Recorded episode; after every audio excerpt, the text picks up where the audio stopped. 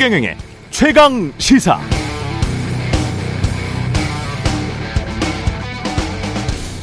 네, 결국 철회하기는 했습니다만은 영국에서 최근 집권한 리즈 테, 트러스 내각이 대규모 감세안을 내놓자 국제통화기구 IMF가 지적했습니다.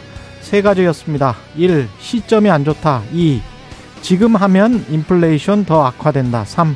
불평등이 심화될 것이다.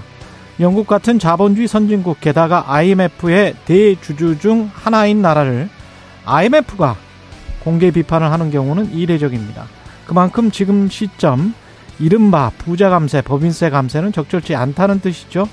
한국은 어떤가요? 수십억 부동산 자산가들 종부세 완화해주고 지금도 30억 정도면 사실상 비과세인데 그런 상속세를 더 완화해 주겠다고 하고 금융소득 과세도 유예하는 게 인플레이션 불평등 완화에 도움이 될까요? 고용과 투자를 촉진시킨다는 보장만 있다면 법인세이나 저도 할 수 있다고 생각을 합니다. 그러나 이미 수십조 원 쌓아놓고 불안기에 대비하고 있는 재벌 대기업들이 세금 깎아준다고 지금 이 시점에 투자하고 고용하겠습니까? 시장의 원리로도 별로 맞지 않는 것 같은데 현재의 세계적인 금리 인상 기조와 대치되는 감세 정책, 특히 부자 감세 정책은 오히려 물가 상승을 부채질하고 불평등을 가속화시킨다는 IMF의 훈수는 한국 정부에도 유효한 것 같습니다. 네, 안녕하십니까. 10월 5일 세상에 이익이 되는 방송 최경련의 최강시사 출발합니다. 저는 KBS 최경련 기자고요. 최경련의 최강시사 유튜브에 검색하시면 실시간 방송 보실 수 있습니다. 문자 참여는 짧은 문자 50원, 긴 문자 100원이 드는 샵 9730 또는 유튜브 무료 콩 어플 많은 이용 부탁드리고요. 오늘 최강시사 최근 연이어 미사일 쏘고 있는 북한의 도발 수위 김종대 연세대학교 개공교수와 전망해 보고요. 검찰총장이던 윤석열 대통령을 불법 감찰했다고 검찰 재수사를 받고 있습니다.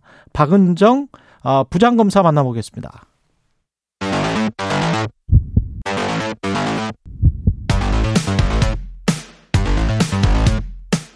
오늘 아침 가장 뜨거운 뉴스 뉴스 unboxing 예, 뉴스 unboxing 시작합니다. 민동기 기자 김민하 평론가 나와 있습니다. 안녕하십니까? 안녕하십니까? 지금 막 또 속보가 아, 들어와 있는데요. 한미 연합군이 지대지 미사일 네 발을 동해로 발사했다.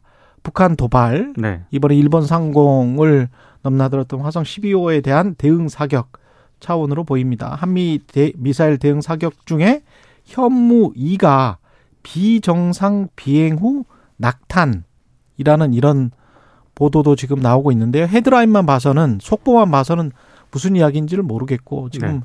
커뮤니티에서 강릉 공군기지 이야기가 지금 퍼지고 있어서 어떤 사실이 확인되는 대로 계속 말씀을 드리겠습니다. 네. 어떤 일인지는 지금 새벽부터 계속 영상이 지금 떠돌고 있기 때문에 근데 아직 사실 확인이 된 게 없어서요. 그렇죠. 예. 이제 강릉 공군기지 주변에 사시는 분들이 음. 사진과 영상을 올리면서 무슨 일이 일어난 것이냐 예. 이런 글을 올리고 있는 그런 상황입니다. 예, 네. 관련해서 아직 아직 공식적으로 확인된 뉴스가 안 나오고 있기 때문에 군이 이런 이야기도 했네요. 현무 미사일 비정상 낙탄 따른 인명 피해 없어. 그러니까 뭔가 쐈는데 떨어진 탄두가 있었던 것 같습니다. 그렇습니다. 아마 뭐 군 부대나 예. 뭐 인근에 뭐 그런 이제 왜냐하면 미사일 발사 현장에서 이제 일어났을 일이기 때문에 음. 그럴 가능성이 좀 이렇게 보이는데 뭐 그거는 이제 사실관계 파악이 좀 돼야 되겠죠. 그렇죠. 그렇죠? 예. 일단 어제 우리가 잠깐 다루긴 했었습니다. 예, 북한 탄도미사일 1번 1번 상공을 통과한 게 한 5년 만이라고 하는데 관련해서 또 한미가 대응을 했습니다. 어제 발사한 거는 중거리 탄도 미사일인 것으로 지금 파악이 되고 있습니다. 네. 그동안 7발의 단거리 탄도 미사일을 북한이 발사를 해 왔었는데요. 중거리 탄도 미사일은 이 단거리 미사일과는 좀 다른 의미를 가지고 있습니다. 평양에서 괌까지의 거리가 약 3,400km 정도 되거든요. 예. 근데 이번 중거리 미사일 비행 거리가 4,500km 정도 되기 때문에 괌 타격이 가능합니다. 음. 괌에는 미국의 전략 폭격기 기지가 있기 때문에 미국 입장에서도 상당히 예민하게 반응할 수밖에 없는 그런 상황이고요. 그리고 방금 말씀하신 것처럼 일본 열도를 통과하도록 미사일을 북한이 이번에 발사를 했거든요. 그때 시점이 한미일 군사 협력을 강화하는 가운데 이 발사가 이루어졌기 때문에 앞으로 이 흔히 말하는 도발 수위를 끌어올릴 가능성이 있다. 이런 전망도 지금 나오고 있습니다. 실제로 북한이 지난 1월에 중거리 탄도 미사일을 발사를 한 적이 있었는데 2월부터 5월 말까지 대륙간 탄도 미사일을 6차례나 쏜 적이 있거든요. 그러니까 비슷한 전철을 밟을 가능성이 있다고 일부 언론들이 전망을 하고 있습니다. 아, 그리고 이제 여기서 끝나면 괜찮은데 예. 어, 7차 핵실험과 같은 전략 도발에 나설 가능성도 조심스럽게 지금 제기가 되고 있습니다. 음. 그러니까 이게 미사일이라는 거를 이제 장거리 미사일을 북한이 시험을 할 때 보통 이제 주변국들과의 마찰이나 뭐 이런 걸 우려해서 그런 것인지 이른바 고각 발사라는 걸 통해서 이제 멀리 안 가게 쏘잖아요. 그러면서 성능을 이제 이 확인할 수 있는 부분을 거기서 확인하는 건데 이번에 이제 정상 각도로 쐈기 때문에 정상 각도로 쏘면서 또 확인해야 될 것이 있었던 것인지 그다음에 이것을 통한 어떤 여러 가지 파장이나 이런 것들을 또 의도한 것인지 이런 여러 가지 이제 분석들이 막 나오고 있습니다. 그렇죠. 그래서 이것 관련해서는 결국은 이제 ICBM이라든지 SLBM이라든지 뭐 이런 것들에 대한 어떤 발사 시험까지도 이어질 수밖에 없는 이제 과정이다라고 진단하는 그런 뭐 얘기가 언론에 많이 있는 것 같고 그리고 이게 말씀하신 대로 이제 7차 핵실험이나 이런 것까지 쭉 이어지는 어떤 스케줄일 건데 그렇게 될 경우에 우리도 계속해서 단계별로 이제 대응을 할 수밖에 없는 것이잖아요. 근데 그 대응이라는 게 사실은 하늘이나 바다에다가 미사일 우리도 뭐 관련돼서 그렇죠. 예, 뭔가를 쏘는 것 말고 지금 마땅한 게 뭐가 있을까요? 없죠. 그러니까 그게 지금 걱정스러운 문제인 거죠. 예. 이 미사일 쏘는 거 하고 음. 그다음에 이제 만약에 핵실험이나 이런 거라면은 뭐 이런 국제사회의 제재나 이런 것들을 또 해야 되는데 그게 예를 들면 유엔이나 이런 데서 뭐 실효적인 어떤 뭐 추가적인 제재가 이제 가능한지도 좀 의문인 의문이거니와 러시아나 중국 때문에 그렇죠. 그렇죠. 요즘에 조성된 정세가 또 그런 것도 있으니까 그렇죠. 러시아랑 중국의 또 존재가 있어서 사실상 북한이 핵실험을 한다든지 뭔가 군사 행동을 하기에는 그 북한 입장에서 보면 지금이 적기 아니냐 뭐 이런 분석도 있는 것 같고요. 음. 근데 이런 경우에 우리도 어쨌든 대응을 군사적 대응을 할 수밖에 없지만 그러면서도 한쪽에서는 이렇게 하지 말고 이런 방향으로 가라. 우리가 이런 문도 열어놨다. 라고 하는 그게 대화가 됐든 뭐 접촉이 됐든 예. 이런 게 가능한 뭐가 있어야 되는데 지금 그런 건 또 없는 상황이란 말이죠. 그렇죠.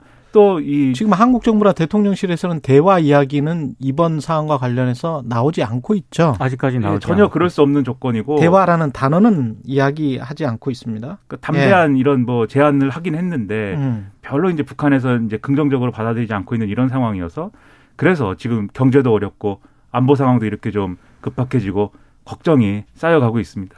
근데 그 관련해서 제가 외신들을 쭉 보니까 어, 외신에서는 대화라는 단어가 이미 나왔는데 미국 국무부의 동아시아 태평양 차관보인 다니엘 어, 크리튼 브링크가 그 이야기를 했어요. 동맹, 미국의 공식적인 입장도 동맹국들을 방해하겠다, 약속한다. 그게 공식적인 입장이고, 그러나 관련해서 브리핑을 계속 지금 하고 있기 때문에 그 동아시아 태평양 차관보인 다니엘 크리튼 브링크는 그러나 대화가 필요하다라는 말을 하고 있습니다. 음. 예. 바이든 행정부는 원론적으로 그렇죠. 계속 대화의 필요성을 예. 얘기하고 있는데 그러니까 북미 간의 또 대화라는 것은 기존에 어떤 쭉 논의되어 온 바나 이런 걸 보면은 나름의 조건과 뭐 여러 가지가 맞춰가는 과정이 있어야 또 가능한 것이지 않습니까? 예. 근데 그 맞춰가는 과정이라는 게 진도가 전혀 나가지 않고 있는 듯이 음. 보이고 그리고 이제 이전 정권에서는 그 진도 안 나가는 거를 이제 뭐 한국의 정부가 뭔가 이렇게 뭐 주도를 해본다든지 뭐 이런 시도가 있었는데 뭐 성공을 거두지는 못한 거지만 결과적으로 얘기했을 때는 그렇죠. 그렇지만 이제 지금 정권에서 이제 그런 시도나 이런 것들은 좀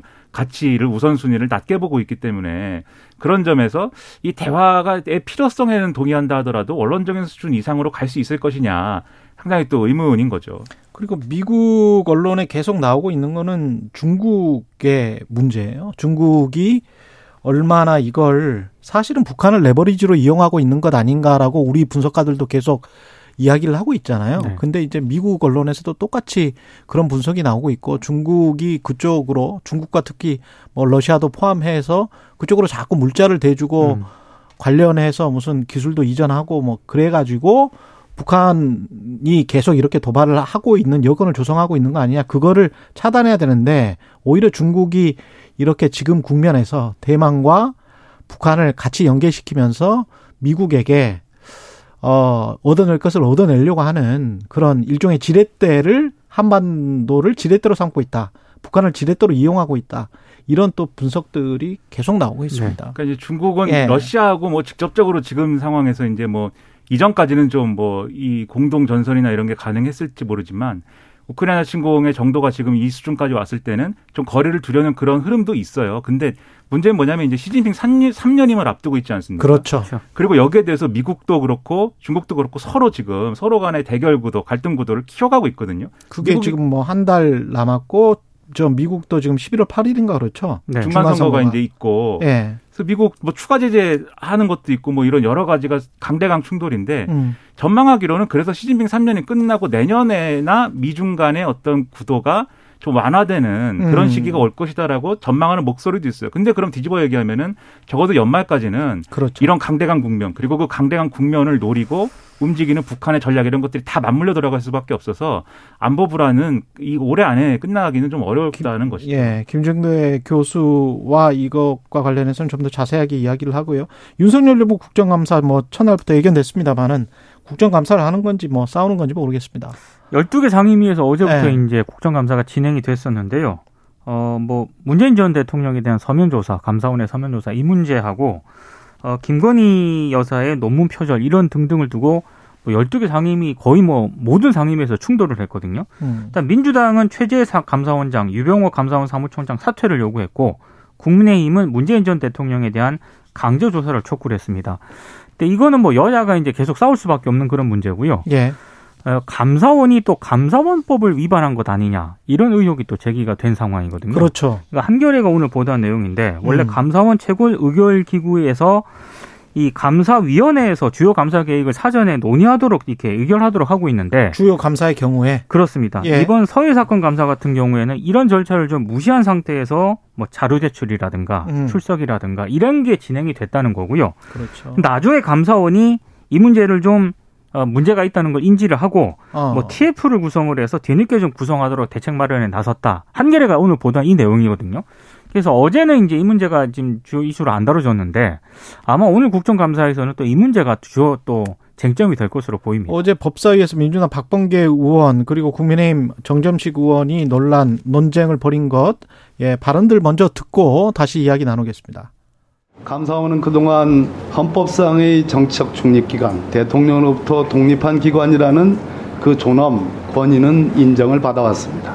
그러나 윤석열 정부 들어서 완전히 탈바꿈했습니다.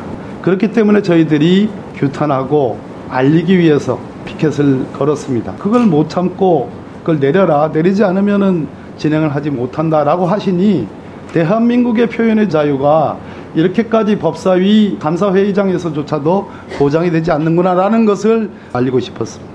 이것이 2016년 11월 경에 문재인 전 대통령께서 올린 어, 페이스북입니다.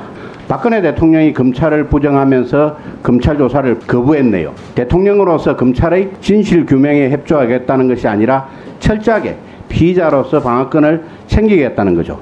그렇다면 검찰도 대통령이라고 예우할 것이 아니라 그냥 피자로 다루면 됩니다.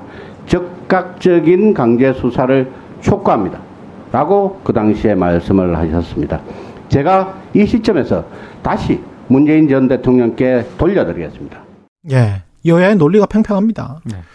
그러니까 이게 뭐 각자 하고 싶은 얘기를 하는 듯이 비춰져요. 왜냐하면 이게 쟁점이라는 게 지금 뭐 과거에 뭐 쓴 글을 가지고 막 이렇게 또 공격하는 지금의 목소리가 나왔습니다만 그러니까 그거는 이제 검찰 조사, 검찰 조사의 문제인 것이고 음. 지금 이 감사원의 이제 서면 조사라는 거는 감사원법이나 이런 거를 보면은 협조를 요청할 수 있고 그 이 전직 공무원들에 대해서는 협조를 요청할 수 있고 그걸 이제 최소한 한도로 해야 된다고 나와 있는 것뿐이지 그렇죠. 여기에 응해야 될 의무도 없고 거부할 수 거부하는 거부를 한 것에 대해서 어, 강제로 뭐 이 조사할 수 있는 그런 권한은 없거든요, 감사원이.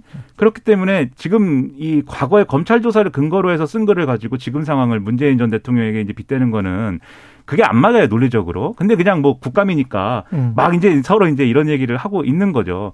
다만 이제 저는 그런 우려가 계속 드는 겁니다. 어제도 말씀드렸듯이 결과적으로 이것에서 가장 중요하고 필요한 거는 이 서해 공무원 피살 사건의 이제 진실을 밝히는 거고 진상을 규명하는 거 거기에 다가가는 게 이제 가장 중요한 것인데 그러려면은 감사원이 절차에 맞게 그리고 누가 봐도 합리적으로 아 이건 필요해서 이제 이 조사를 요구하는구나라고 하는 그리고 그런 것을 인정한 상태에서 또 어, 전 정권의 관계자들도 최선을 다해서 협조를 하는 그런 모양새가 있어야 누구도 인정할 수 있는 이런 이 진상 규명을 위한 조사 결과가 나올 거잖아요. 예. 근데 감사원은 이렇게 지금도 한겨레 보도 말씀하셨지만 절차적인 위반이나 이런 논란까지도 무릅쓰고 이 막 이제 어 감사위의 의결이 필요한 부분도 막 건너뛰고 그냥 뭐 밀어붙이는 모양새를 계속해서 취하고 있고 전선도 무한대로 넓어져가는 모양새고 감사원에 감사하고 검찰 수사하고 막 서로 뒤섞여 버리는 듯한 그런 상황이 이어지고 있고 거기에 대해서 또 지금 전 정권의 관계자들은 그런 여러 가지 상황을 빌미로 해서 사실 이게 뭐 전폭적으로 협조하고 있다거나 그런 모양새는 또 아닌 거지 않습니까? 예.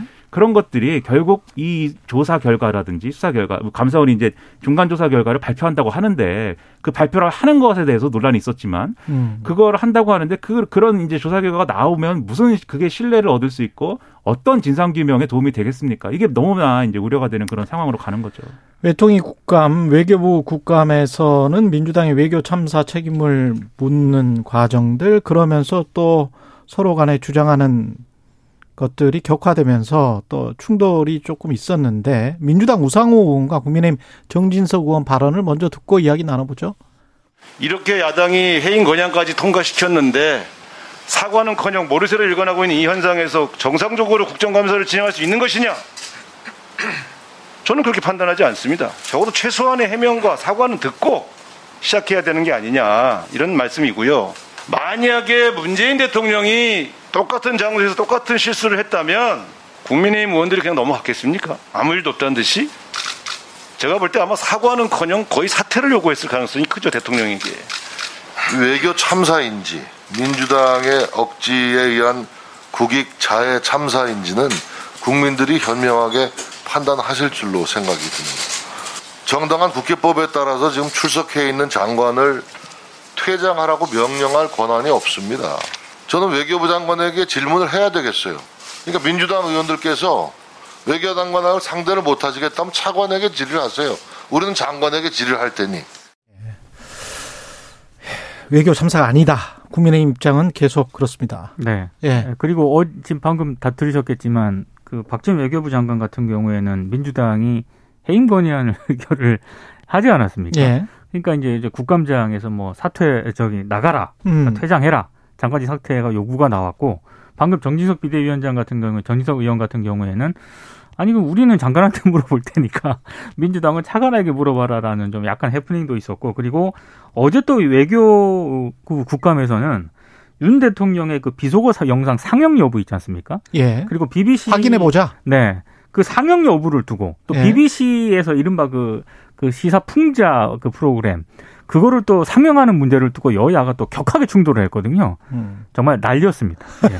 그러니까 이게 참 예. 정진석 비대위원장은 어쨌든 지금 여당의 이제 대표격인 대표니까. 거지 않습니까? 예.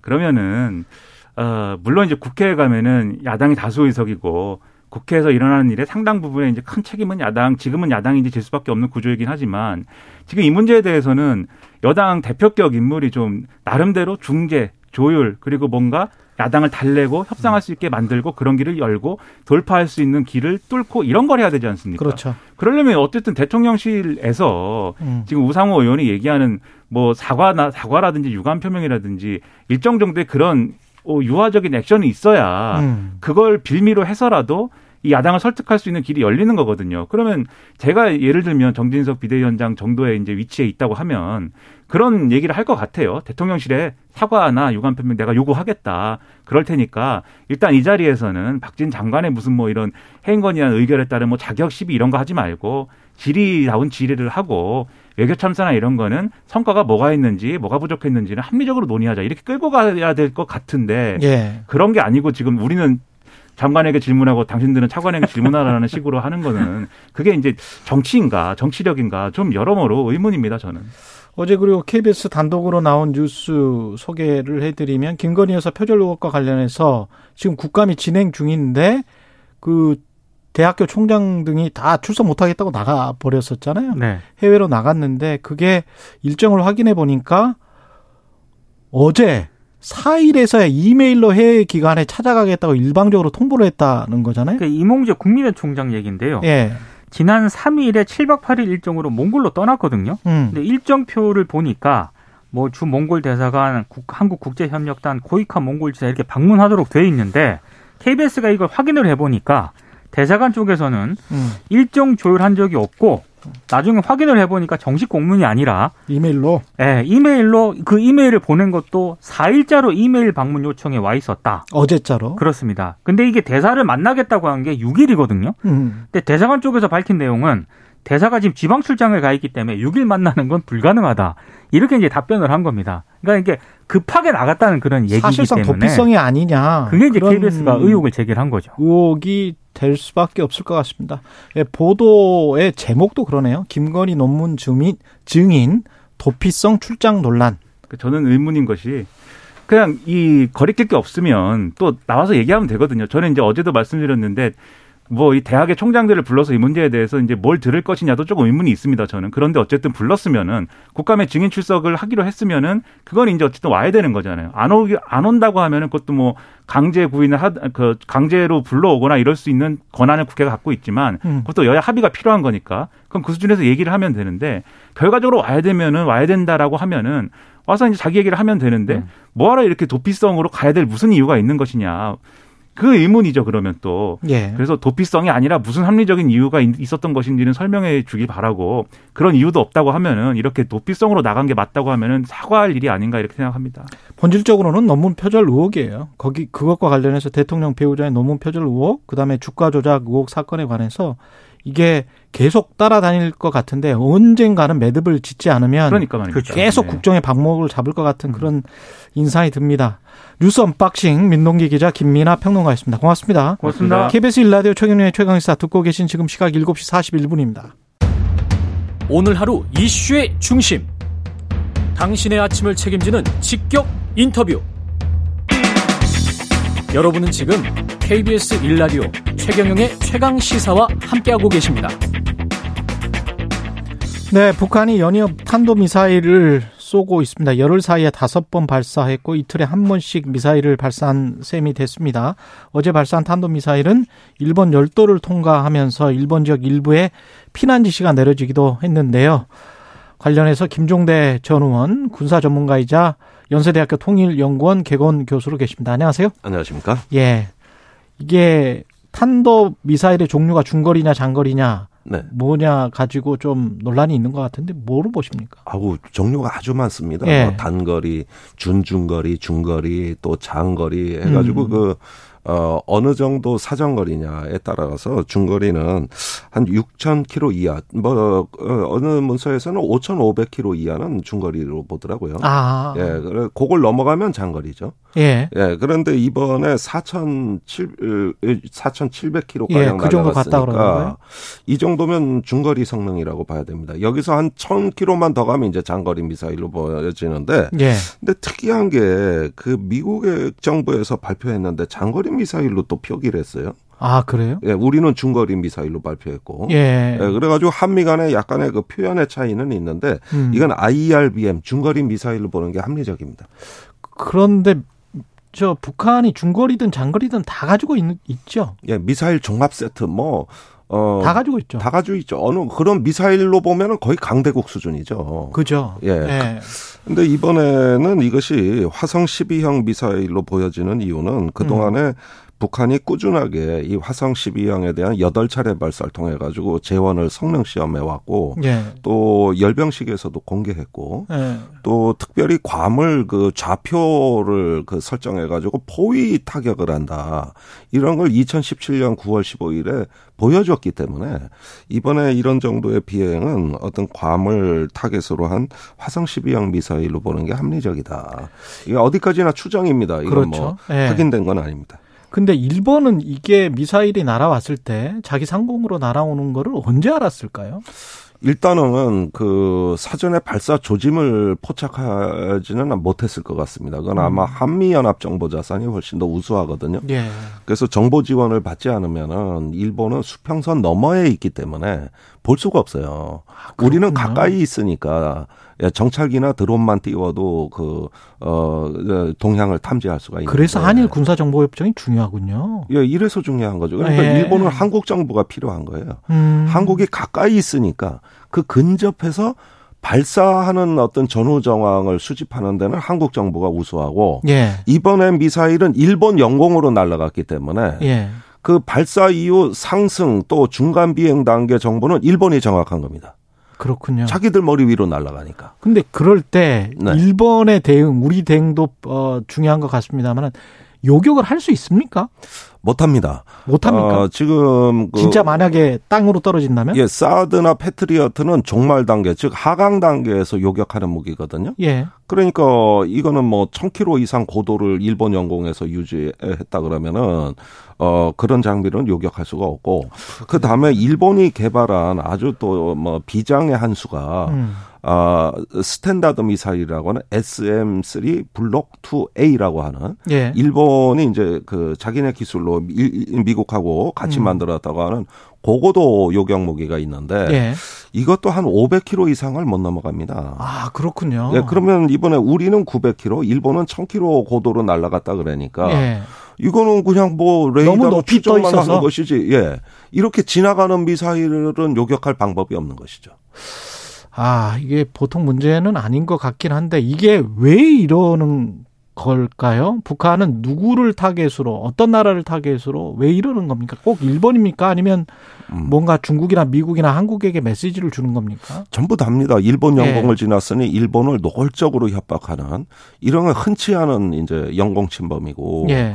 어 거기에다가 괌을 향하는 어떤 능력을 보여줬기 때문에 음. 이제는 어, 이 인도 태평양에 미군 기지 위협 거기 사령부가 있죠. 괌은 뭐 아시아 최대 미군 기지니까 예. 여기서는 뭐 한국에 전개되는 모든 전략 자산이 사실상은 괌 쪽에서 온다고 봐야 되겠거든요. 뭐 주로 폭격기 같은 또 음. 저기 어 전투기나 폭격기 이런 중간 발진 기지가 되는 거니까 음. 이거는 북한으로서는 상당히 중요한 타격 지점이고요. 예. 이렇게 보면은 전체적으로는 이 태평양 전체를 이제 흔들어대는 이런 어, 전략 자산이라고 봐야 되겠고 왜왜 이걸 이 시점에 이런 모양으로 도발을 했느냐 하는 것은 아, 독도 인근에서 최근에 한미일 삼국 공동 훈련이 있었습니다. 예. 대잠수함 훈련이거든요. 음. 예, 이 부분이 상당히 어떤 그 북한의 변수로 작용한 것 같아요. 음. 그러니까 요즘 북한의 행태를 보면 과거와 달라진 게 한미 연합 훈련을 동해로 한다? 그러면 동해 단거리 미사일 몇 방사. 예. 그다음에 한미 1위 해? 그러면 일본 영공 지나가는 거 하나 보여줘. 이렇게 과거에는 군사훈련을 한다 그러면 납작 엎드려서 예. 비상경계 태세를 방어 자세를 취했는데 음. 요즘은 그런 모습이 아니고 그냥 같이 맞붙어 버리는.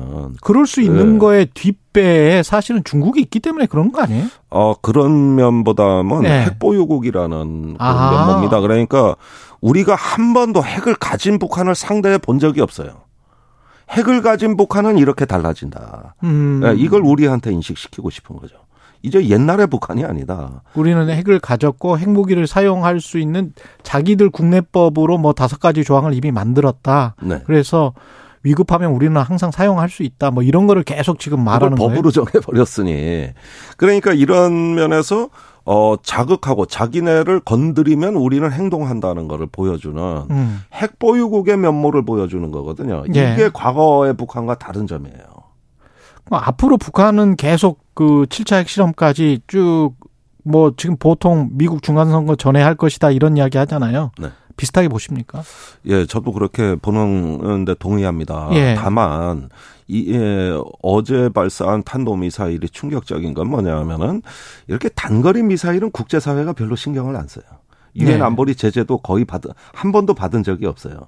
근데 중장거리는 문제가 다르잖아요. 그렇죠. 그러면 이런 전략적 도발은 중국의 당대회가 끝나고 나 있을 거라고 보는 게 대다수 전문가들의 관측이었습니다. 음. 그런데 어제 그 상식이 깨진 거예요. 그러면은 이제 중국이고 뭐고 북한은 핵보유국으로서 자기 갈길 간다는 모습을 보여줬기 때문에 예. 우리 예상보다는 훨씬 더 대담하고 공세적이다. 그러니까 핵무력 정책법 통과는 빈말이 아니다. 이런 걸 이제 서서히 상대방한테 느끼게 해주는 거죠. 미국 좀. 미국 정가에서는 중국을 컨트롤해서 중국이 북한을 컨트롤하는 그런 어떤 그런 대화를 생각을 하고 있는 것 같은데 네. 그게 가능하 지 않습니까? 그러면 그런 그런 대화를 북한이? 하려면 예.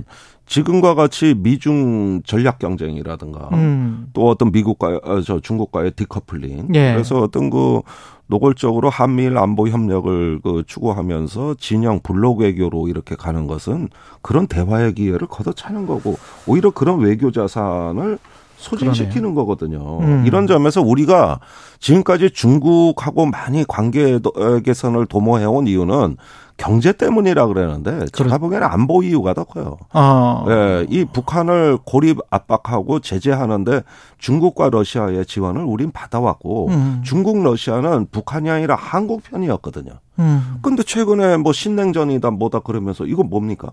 그럼 외교 외교 자산을 우리가 지금 스스로 쌓아놓은 외교 자산을 버리고 있는 거예요. 음. 이게 황당한 거죠. 그러면서 한미일만 하면 된다. 그런데 북중러가 앞으로 협력하면 어떻게 할 겁니까? 그때 우리는 어떤 지렛대가 있는 거죠? 그러니까 이런 면에서 너무 우리가 진영 동맹 외교에 치중하는 것도 어 일면만 강조하는 것이다. 저는 네. 균형이 필요하다고 봅니다. 그리고 오늘 새벽에 이게 발사된 것 같은데 현무투 탄도 미사일을 발사를 했는데 우리 군이 네. 아마 대응 훈련이나 사격 이런 일환이었던 것 같은데 발사 직후에 비정상 비행 후에 기지 내로 낙 낙탄하는 사고가 발생했다. 예. 예. 그러면 그게 그 강릉 공군기지 그건 거예요? 지금 저 인터넷상에서 돌고 있는 그 동영상? 그러니까 아직까지 뭐 정확한 발표가 없으니까 예. 추정만 해 보면은 자 우선 말입니다. 현무투는 에이타킴스라고 하는 음. 300km 사정거리의 단거리 미사일입니다. 예. 요것을 어, 발사대 한 대당 두 발의 미사일을 발사할 수 있는데 네 발을 쏜 거거든요. 예. 그랬는데 그 중에 한 발이 지금 비정상 비행을 하고 낙탄을 해버린 거예요. 바다까지 그, 멀리 날아가야 되는데 그렇죠. 육지에 떨어진 겁니다. 그렇죠. 그게 이제 강원도 쪽으로 예. 보여지고 음. 이렇게 되면은 이게 유사시에 만약에 이게 실전 상황에서 이런 일이 벌어진다면은 이거는 모골이 송해라는 얘기죠. 아군 피해가 되는 거죠. 우리 국민 생명과 재산을 예. 위협할 수도 있는 이게 무기가 아니라 흉기가 될 수도 있는 거거든요. 그래서 음. 이번은 이런 어떤 그 낙탄 사고 이것도 북한이 도발해서 우리가 대응 사격으로 하는 중요한 작전에서 일어난 일이라면은 이건 철저히 책임을 규명해야 될 일입니다. 그리고 그 대응은 우리는 미사일 관련해서 뭐 대응 사격을 하고 뭐 이런 것들 말고 뭘 할 수 있을까요? 지금 우리가 할 수 있는 게 뉴욕 타임즈도 뭐 뭔가 우리가 할 수 있는 게 제한돼 있다 이런 식으로 이야기를 지금 하고 있던데. 네, 사실 외교적으로 보면 어 이번에 미일 정상원 통화를 했는데 예. 한국 정상원 통화를 안 했어요. 그랬더라고요. 예, 그래서 외교적인 지금 대응에 문제가 없냐. 음. 어 그러면서 미국에서 48초 회동도 문제인데 지금 귀국해서 이런 안보 사안에서도 우리하고는 통화를 안 했다.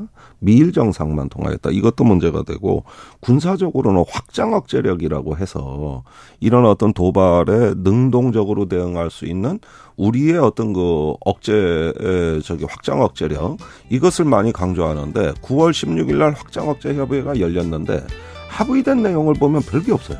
음. 그러니까 원래 전술핵 공유하겠다. 예. 미국의 시간이, 행복에 예. 우리가 관여하겠다. 이렇게 했는데 가서 그런 합의는 없었거든요. 답답한 상황이네요. 예. 김종대 전 의원이었습니다. 고맙습니다. 감사합니다. 예. KBS 일라디오 최근의 최강시사 1부는 여기까지입니다.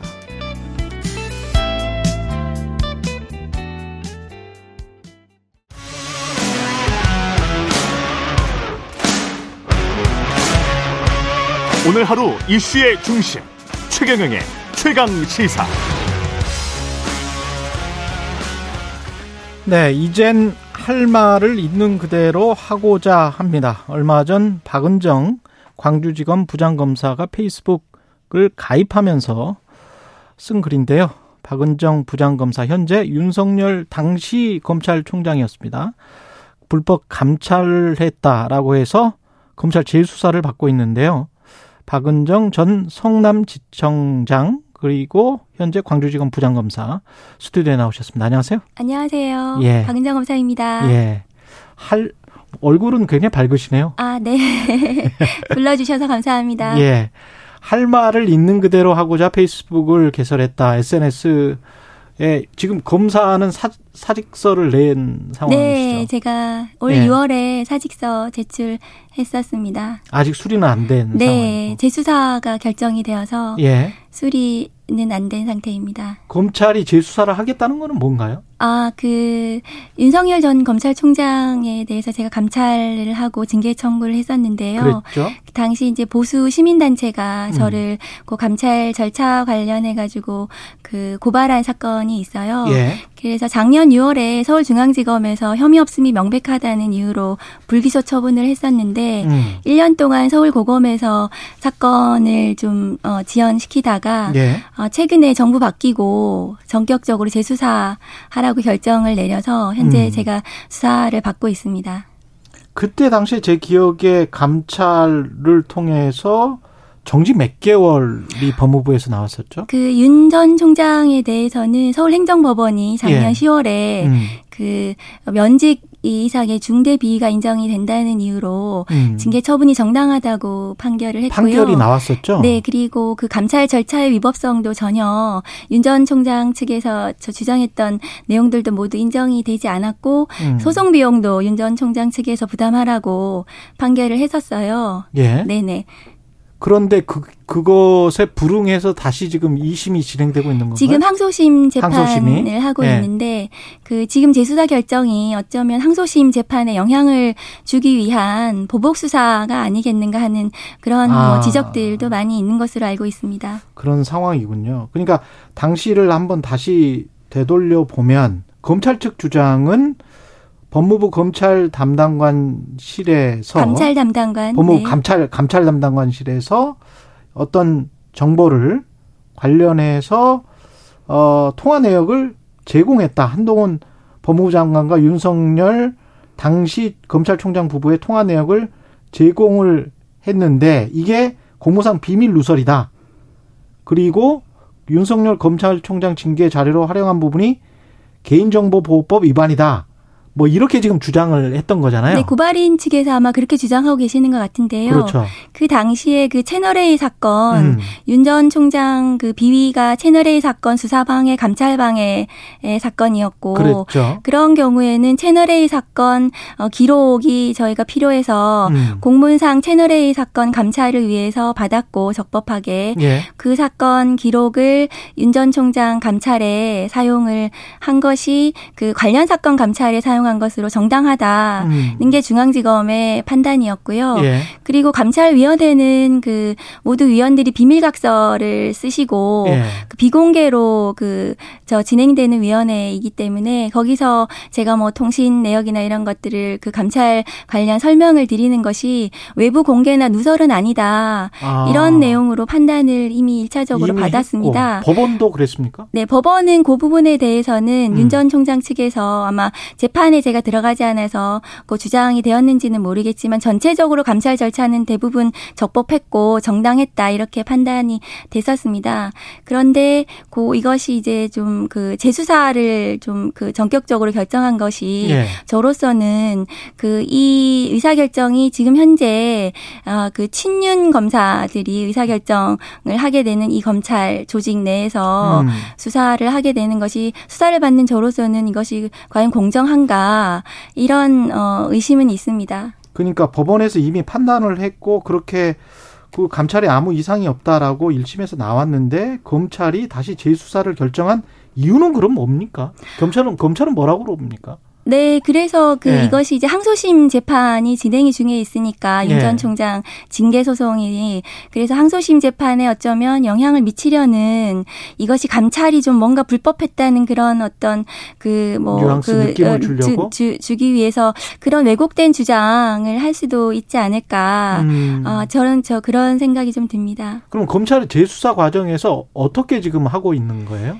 지금 뭐 재수사 과정에서 제 핸드폰 압수가 되고 압수수색하고 뭐 최근에는 사실은 비밀번호는 풀어 주셨어요? 네, 저는 비밀번호를 뭐저 담담히 풀어 드렸고 예. 누구처럼 뭐 정당한 권리 운운하면서 뭐 비번 협조를 하지 않을 수도 있겠지만 음. 제가 대한민국 검사로서 정당하게 임무를 했고 감찰도 너무나 적법했기 때문에 당당하게 비번을 풀어 드려서 포렌식에 임했고요. 예. 그리 그러네 그런데 이제 사실관계는 다투는 게 없습니다. 있습니다. 제가 감찰을 했고 기본적인 사실관계가 전혀 달라진 것이 없었는데 뭐 더 추가로 뭘 더 필요했는지 저 추석 직전에 저희 노부모님만 계시는 친정집도 압수수색을 해서 뭐 별로 가져가신 것도 없거든요. 아, 거기도 압수수색 네, 했어요? 그렇습니다. 부모님 댁은 왜 압수수색을 그, 뭐, 뭐, 감찰 관련해서 뭐 자료를 찾기 위해서 압수수색을 하신 아. 것 같은데, 않고 저로서는 좀 이것은 너무 무리한 것이 아닌가. 제가 다투는 것이 없고 뭐 새로운 사실관계가 달라진 것이 없고 대상자가 대통령이 되었다는 것 외에는 특별히 달라진 것이 없다고 저는 생각하는데 음. 법리의 판단에 관한 문제라고 저는 생각을 하거든요. 이것이 적법한 공문인지 예. 과연 그 정부에 있는 많은 위원회에서 그 공직자들이 가서 공무상 비밀을 가서 설명드리고 하는데 이것이 과연 누설이나 공개인지 이런 것에 대한 법리적인 판단을 받을 문제 문제라고 생각하는데 추가로 압수수색하고 뭐 하는 것들은 좀 무리한 것이 아닌가 음. 공정한 수사인가 하는 좀 의구심이 있습니다.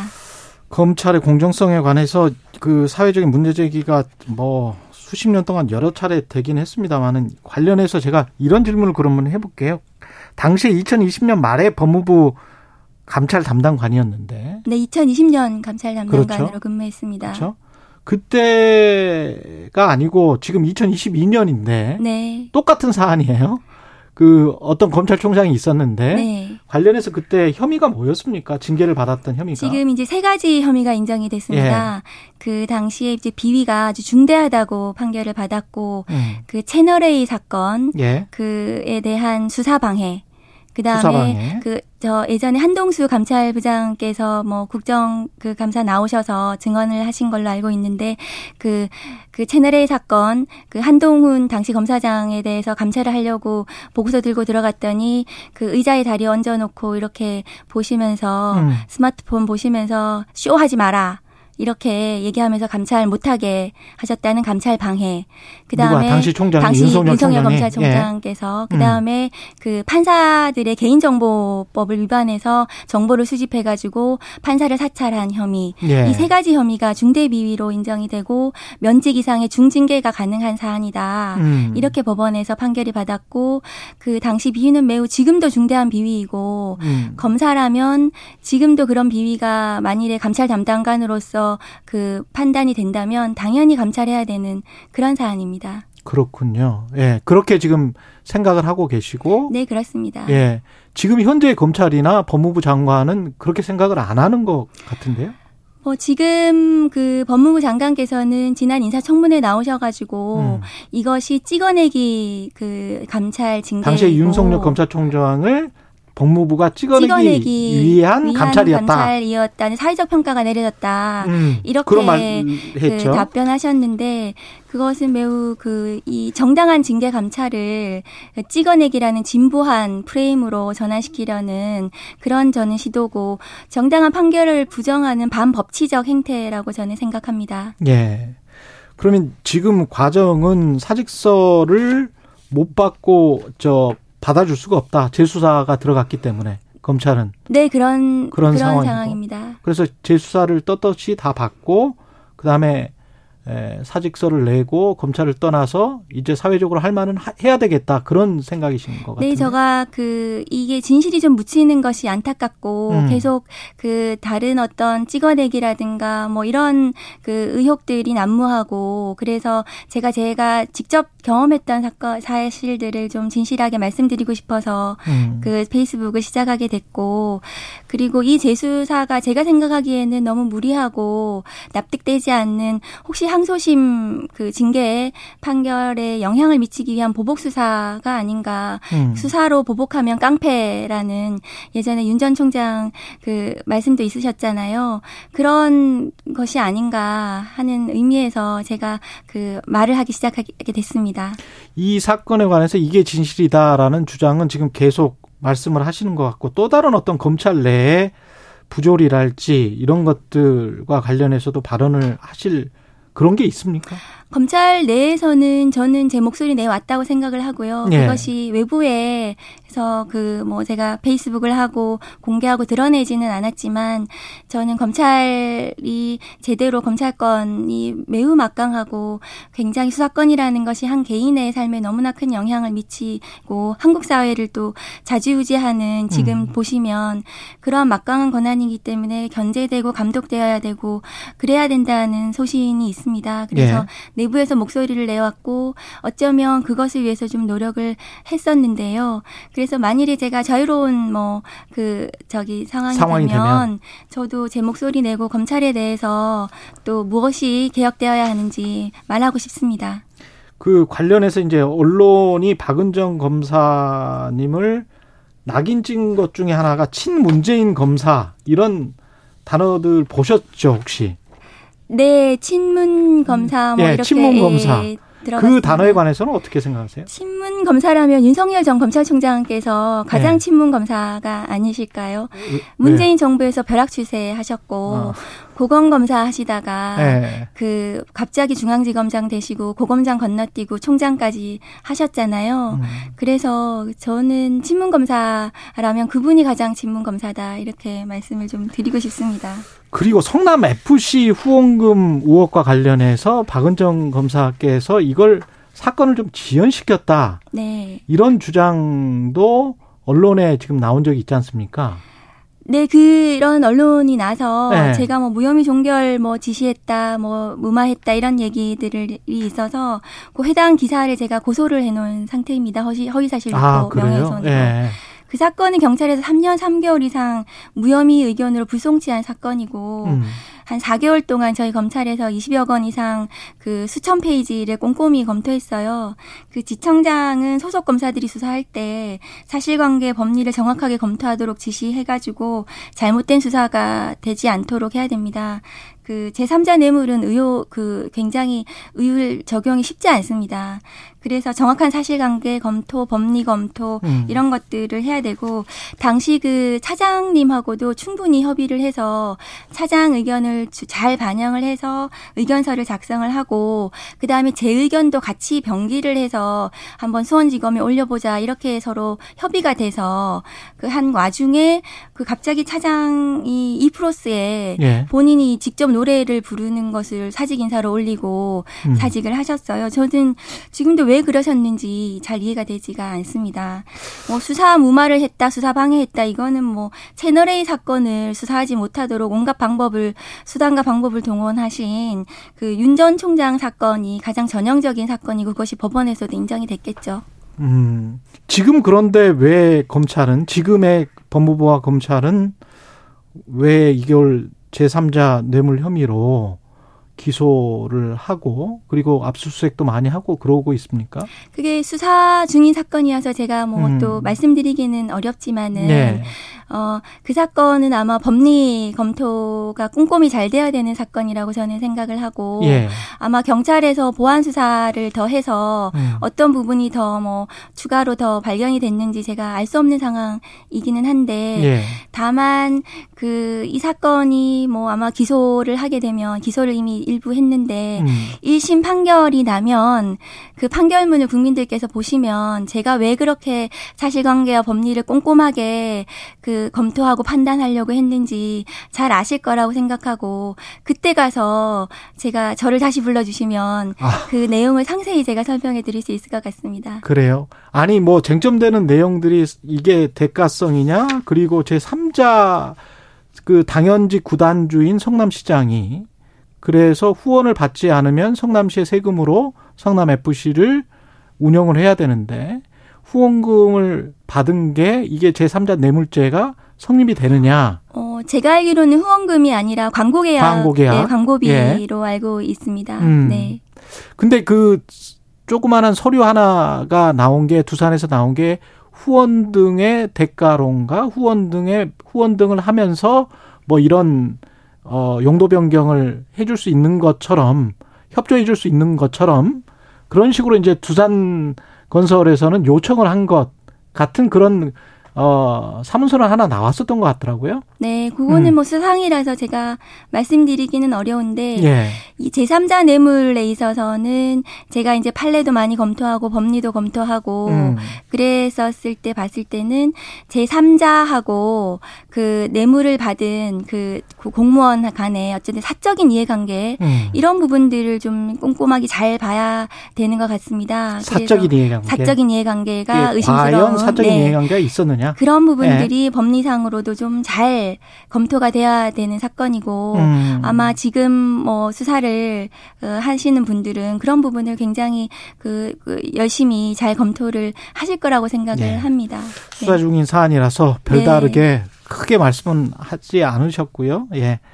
정치권에서 지금 감사원 문재인 전 대통령에 대한 서면 조사 통보로 시끄럽고 검찰도 전 정부 시절의 사건들을 이렇게 다 수사를 진행 중인 게 많잖아요. 네, 맞습니다. 정권이 바뀔 때마다 야당은 정치 보복이다 이렇게 반발을 하고 있는데 어떻게 보십니까? 이 상황들은?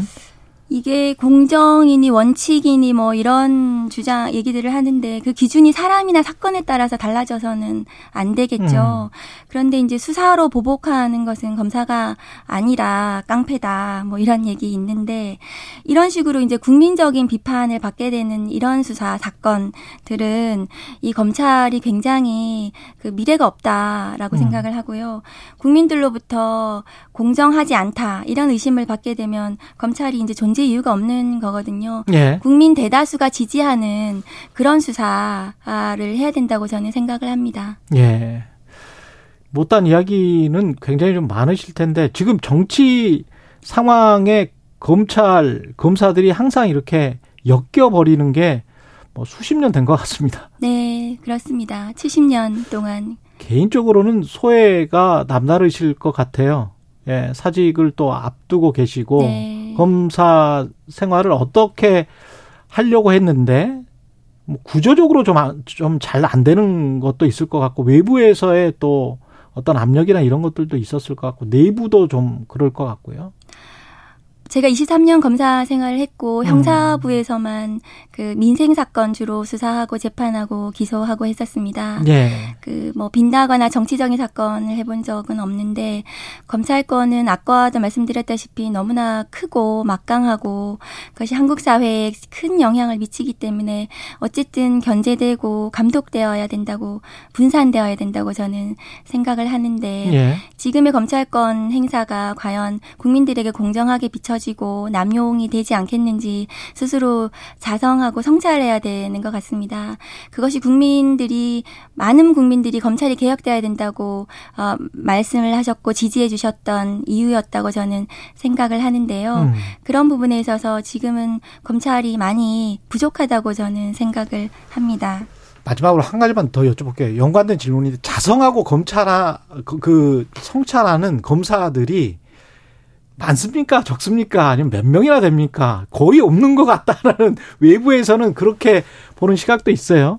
검찰 내부에서는 네. 또 열심히 또 묵묵히 자기 자리에서 자기 목소리 내고 자기 할 일 열심히 하는 검사들이 있는데 음. 이것은 검찰권이라는 그 권한 자체가 가진 어 그 본질적인 어떤 힘의 문제이지 검사 개인의 이제 문제는 음. 아니라고 생각하고 그렇다면 이것은 제도 개혁으로 검찰권을 어떻게 우리가 한 그 바라볼 것인가에 네. 대한 시스템으로 어 만들어져야 된다고 저는 생각을 하거 하거든요. 좀 더 자유로워지시면 예, 제도 개혁 또 그리고 각종 사건들에 대해서도 정말 그 깊이 있는 말씀을 들을 수 있을 것 같습니다. 다시 한번 모시겠습니다. 네. 예. 다시 불러주십시오. 예, 고맙습니다. 박은정 광주지검 부장검사였습니다. 네, 감사합니다. 공정, 공익, 그리고 균형. 한 발짝 더 들어간다. 세상에 이익이 되는 방송. 최경영의 최강 시사.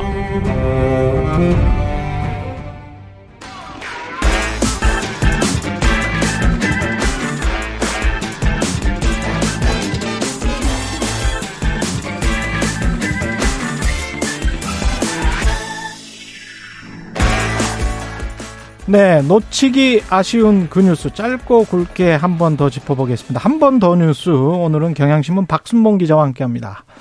오늘 윤일병 사건이네요. 예. 네.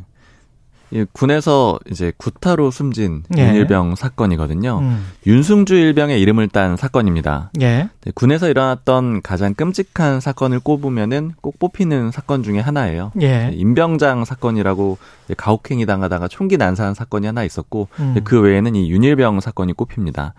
8년 전에 일어났던 사건이고요. 2014년 4월 7일이었습니다. 육군 28 보병사단 소속의 의무대에서 있었던 일이고요. 생활관에서 발생을 했는데요. 이제 이 생활관이라는 곳은 군에서 병사들이 잠자고 쉬고 뭐 음. 이런 장소죠. 예. 소위 이제 자기 정비하는 그런 장소인데요. 여기서 이 윤일병이 선임들하고 만두 같은 냉동식품을 나눠 먹던 중이었고요. 이모병장을 포함해서 선임병 4명이 윤일병을 구타를 했습니다.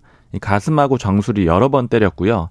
윤일병이 피를 흘리면서 쓰러졌거든요. 그런데 음. 쓰러진 상태에서도 계속해서 구타를 했고 결국에는 내사 상태에 빠졌어요. 병원으로 이송이 됐지만 다음날 목숨을 잃었습니다. 근데 이게 처음에는 우발적인 사건으로 추정이 되고 그렇게 또 보도도 됐었습니까? 네, 우발적인 폭행 이런 식으로 알려졌었는데요. 음. 이게 왜냐면은 국방부가 그런 식으로 발표를, 했습니다. 발표를 했군요, 그런 네. 식으로. 당시에 언론 보도를 어제 좀 찾아봤거든요. 예. 찾아봤더니 예. 음식물에 기도가 막혀서 육군 일병이 숨졌다. 그러니까 아. 이제 폭행보다는 음식물 때문에 숨졌다라는 마치 좀 단신 기사처럼 그렇게 초반에는 다뤄져 있더라고요. 예. 네, 이런 식으로 나와 있다가 나중에는 한 4개월 만에 시민단체인 군 인권센터를 통해서 여러 가지 증언들이 나오게 돼요. 그러면서 음. 장기간 폭력이 있었다라는 사실이 알려지게 되는 거고요.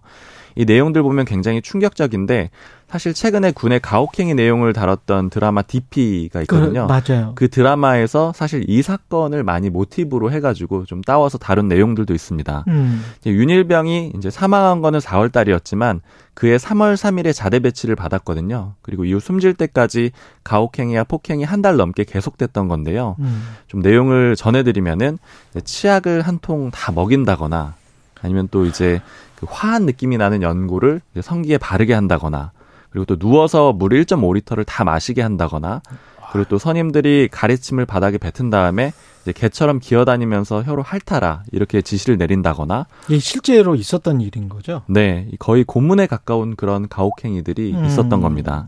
그리고 특히 사망 전날에도 심하게 폭행을 했고요. 예. 윤일병 몸 상태가 이미 안 좋았다 그래요. 근데 여기가 의무대라고 말씀을 드렸잖아요. 그래서 의무병들인데 예. 비타민이 섞인 그런 수액을 놔주기도 했대요. 이제 그 다음 날 그리고 또 때리고 그렇습니다. 냉동식품을 먹다가 이 윤일병이 음식을 쩝쩝거리면서 먹는다. 이런 이유로 폭행을 했다라고 조사가 됐고요. 음. 그리고 이제 맞게 되니까 음식이 또 바닥에 떨어졌을 거 아니에요. 이것도 예. 주워 먹게 하고 그 이후에도 계속 폭행을 하다가 결국에는 사망까지 이르게 된 겁니다. 가해자들 재판은 이미 마무리가 됐고 어떻게 형은 어떻게 받았었어요? 최종적으로는 주범인, 주범인 이모 병장이 음. 살인죄를 적용을 해서 징역 40년이 나왔습니다. 예. 사실 좀 재판이 3년 이상 걸렸고 또 항소심도 있고 이랬었는데 그랬던 이유가 이 이모 씨, 주범인 이모 병장에게 살인죄를 적용할 거냐 말 거냐 이게 좀 논쟁이 됐던 거고요. 결과적으로는 살인죄까지 적용을 하게 됐습니다.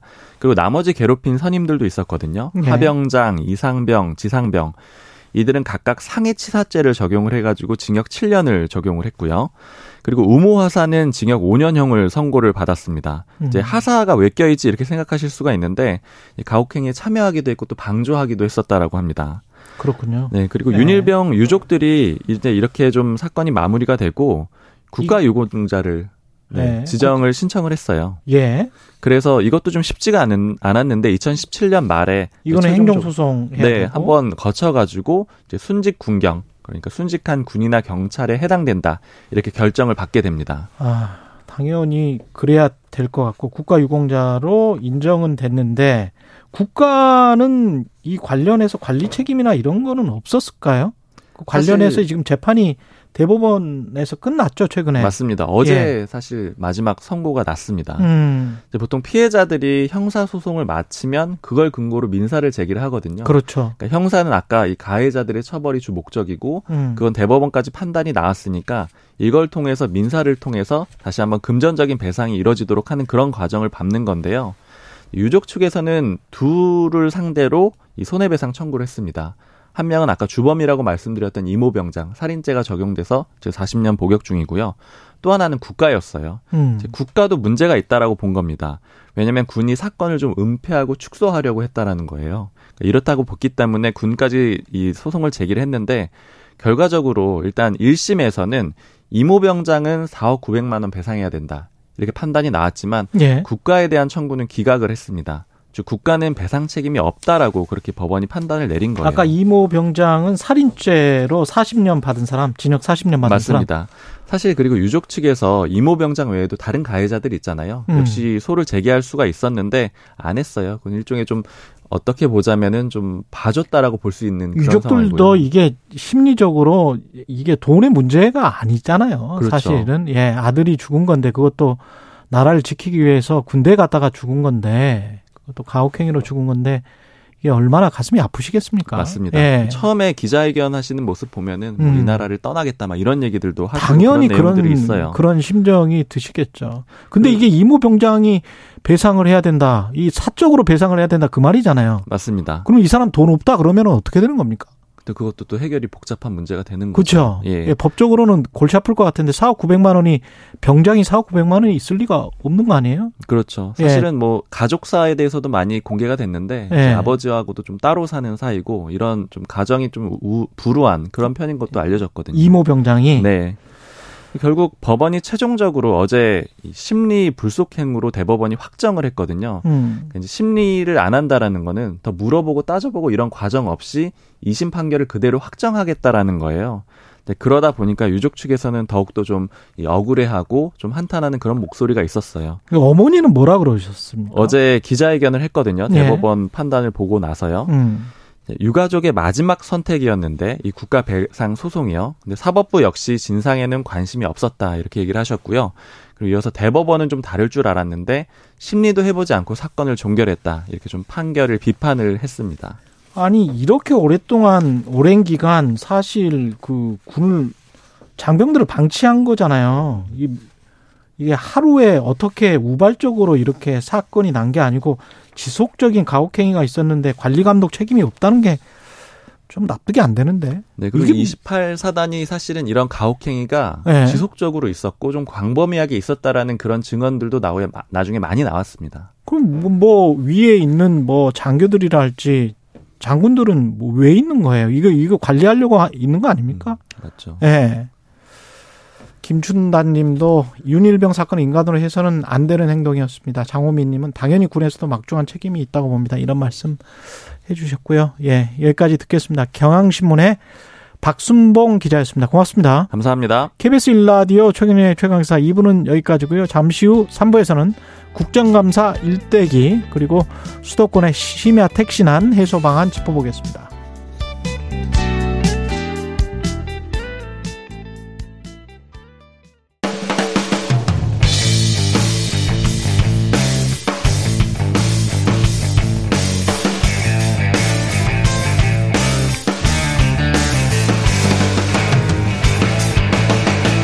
최경영의 최강 시사.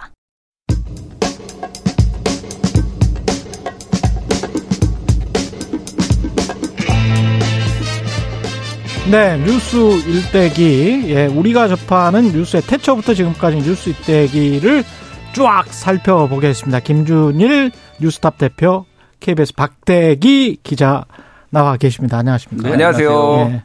김준일, 박대기. 그래서 뉴스 일대기입니다. 예. 오늘은 이제는 버려야 할 국감 관행 일대기. 예. 국정감사하면은 뭐 좋은 기억은 별로 없습니다. 예.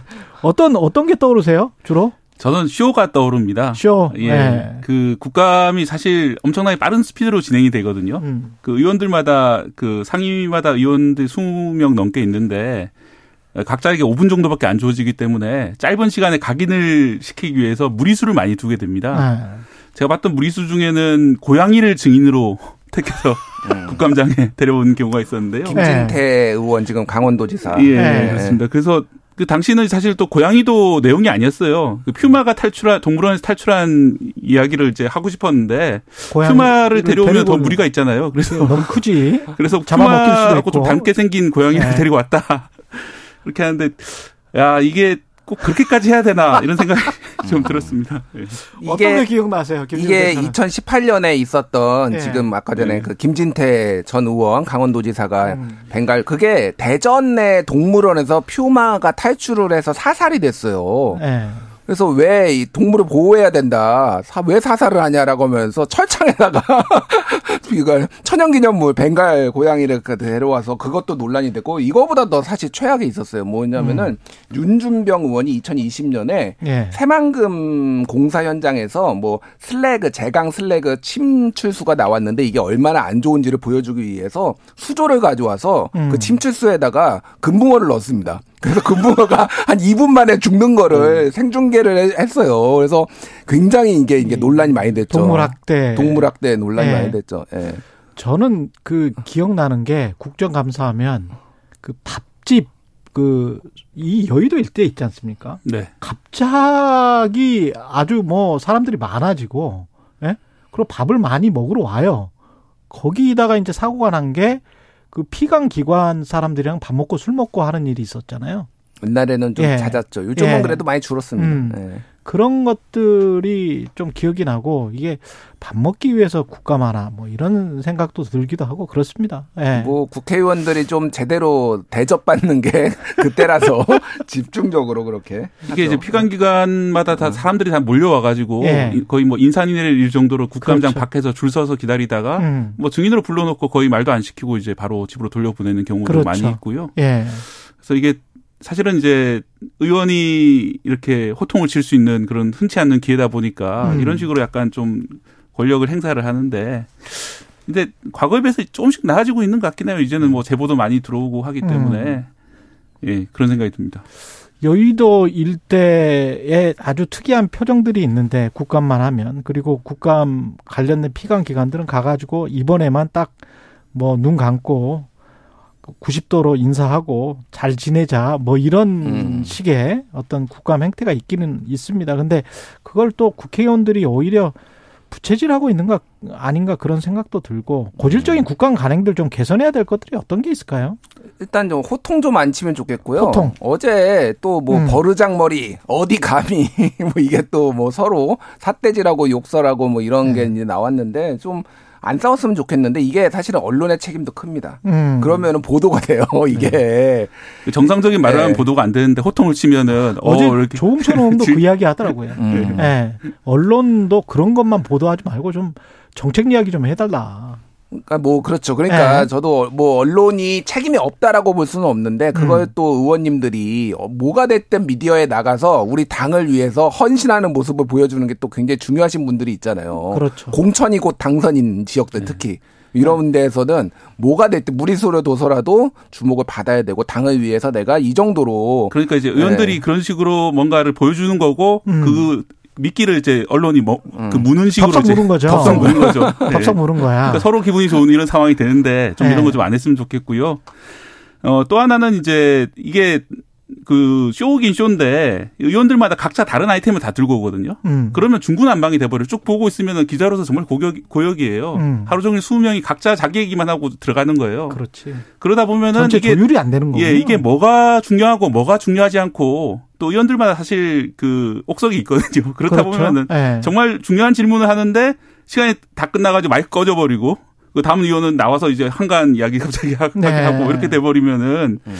이게 참 답답하더라고. 그래서 이게 뭔가 좀 의제를 중심으로 좀 그 질문하는 방식이라든지 집중적으로 예 집중적으로 뭔가 질문하는 방식이라든지 바꿔야 될 것 같고 한 의원만 발언하고 이제 답변하는 식으로 되는데 옆에서 좀 참전을 해 가지고 같이 좀 답변하고 좀 난타전이 진짜 진정한 토론이 벌어지고 이런 일들이 좀 있었으면 좋겠는데 현재의 방식은 모두 모든 의원들에게 공평한 기회를 주다 보니까 옥석이 마구 뒤섞여 가지고 어, 사람, 보고 있는 사람들은 뭐가 뭔지 알 수 없는 그런 상황으로 되는 것이 문제라고 생각을 합니다. 아, 국회의원들은 개별적으로 튀어야 되니까 그렇게 음. 할 거고. 근데 사실은 효율적으로 국감이 진행이 되고 국민들이 국정이 제대로 운영되는지를 알기 위한 게 국정감사잖아요. 그렇죠. 그리고 뭐 제대로 운영이 안 되고 있으면 그걸 국회가 견제하고 감시를 해야 되는데 그러려면 사전에 좀 회의도 하고 이번에는 이런 것들을 집중적으로 해서 예산은 어떤 것을 보자 뭐 이래 이래야 되는 거 아닙니까? 조율이 필요하죠. 조율이, 조율이 필요한데 네. 이게 이제 제도의 문제로 이제 본격적으로 얘기가 나올 수밖에 없어요. 음. 일단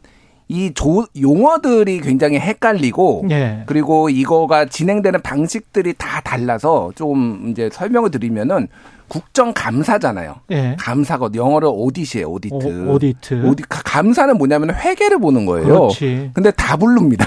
일단 이게 사실은 국정 조사예요. 사실상 이거는 음. investigation이거든요. 조사는. 그러네. investigation 그러니까 세 가지가 있어요. 청문회는 hearing이라고 해요. 영어 잘해요. 오늘 세 가지 단어 나왔습니다. audit, 예, 예 hearing, 그 다음에 investigation. 예. 예. 이게 세 가지가 한국은 굉장히 짬 짬뽕돼 있다. 예. 혼재돼 있어요. 그렇습니다. 네, 이게 좀 분리가 돼야 됩니다. 사실은. 그러네.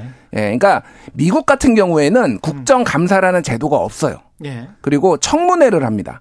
그렇죠. 청문회를 해서 청문회는 히어링이죠. 예, 히어링에서 다 네. 들은 다음에 이게 음. 국정 조사를 할 만한 가치가 있는지 없는지를 판단을 내리는 사전 조사예요. 그게. 근데 청문회는 그렇지. 기본적으로 다 공개가 되고 다사전 국민이 다 이제 보, 보게 되는 거죠. 그래서 음. 굉장히 엄격하게 해요. 미국 청문회 한번 하면은.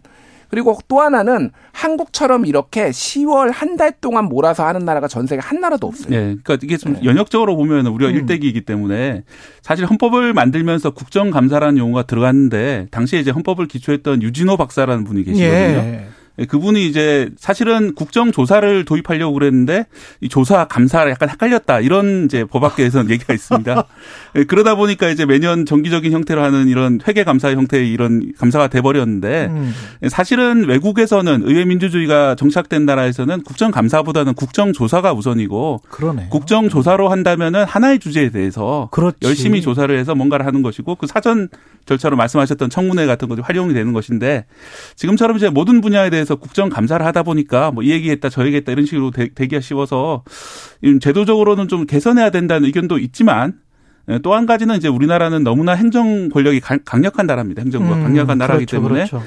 예, 그나마 있는 국정감사 제도를 갑자기 폐지해 버리면은 행정부가 안 그래도 힘이 센데 더 이렇게 국회에 대해서 우위를 가지는 게 아니냐 이런 반론도 아니, 있는 상황입니다. 폐지를 하지 않고 그냥 상시적으로 네. 이렇게 미국처럼 히어링이라는 게 듣는 거잖아요. 네. 그러면 행정부나 관련된 책임자들이 나와서 음. 일단 당신들 이야기를 좀 들어보자. 우리는 그냥 짧게 질문만 할게. 되게 이제 미국 국회는 그렇게 하더라고요. 미국 의회는 그렇게 하면 그러면 이렇게 쭉 듣다 보면 아 저 사람 거짓말 하는 것 같네. 그게 나와요. 네. 그러면 그때 가서 어 이거 지난번에 말한 거하고 모순되는데 그렇게 들어가는 게 이게 히어링인 것 같거든요. 그 다음에 그렇죠. 이게 필요하다. 이거는 조사가 필요한데 그러면 국정조사로 들어가는 것이고. 음. 그러니까 먼저 충분히 들어봐야 되는데 본인들 이야기만 엄청 해요. 불러다가 안 듣죠. 안 듣고 네. 본인 얘기만 하는데. 네. 그래서 이거에 대한 제도적 대안들 아까 음. 말씀드렸듯이 한국처럼 이렇게 한 달에 몰아서 하는 나라가 전 세계에 없다고 보시면 돼요. 뭐 제가 음. 200개 국가를 다 조사한 건 아닌데 옛날에 기사들을 보거나 그러면은 없답니다. 어. 그러니까 어. 이게 근데 제가 이제 기자로 정치부가 아니라 막 사회부나 경제부 기자를 할 때도 이 국감 때 나오는 자료들이 굉장히 좋아요. 그래서 의원실에 해당 상임위 그렇지. 의원들한테 전화도 해서 자료 하나 달라 하는데 이게 다 사장돼요. 왜 왜냐하면 이렇게 삿대질하는 거 이런 것만 보도가 되고 그러니까 동물 네. 들고 오고 이런 것만 보도가 근데 굉장히 좋거든요. 맞습니다. 그래서 네. 국감을 하려면은 상시 국감을 해라. 차라리 그게 그치. 자 그래서 위원회가 있잖아요. 음. 그럼 한 14개 정도 되잖아요. 돌아가면서 한 달에 한, 한 달에 네. 한, 위원회 하나씩. 네. 그래서 상시 국감하고 만약에 현안이 터졌을 때는 청문회하고 국정 조사를 하면 되는 거예요. 이런 식으로 해야지 이게 중요한 이슈들이 또 1년 내내 사람들한테 그렇지. 전달도 되고 이렇게 되는데 이렇게 한꺼번에 한 달 안에 14개에다가 정무 및 기타 등등 해가지고 이거가 막 17개가 각다 보도 자료가 나오면은 그냥 다 묻혀버리는 거니까. 맞습니다. 이게 한 달이 네. 하셨는데 사실은 이제 주말 빼고 나면은 거의 한 뭐 보름 정도밖에 실제로는 안 열리는 거고요. 그러다 보니까 이 기간에 집중적으로 증인으로 불려 나올 만한 사람들이 갑자기 해외 출장을 많이 가셔요. 아 이번에 KBS 단독 보도한 거 보 면 뭐다 예.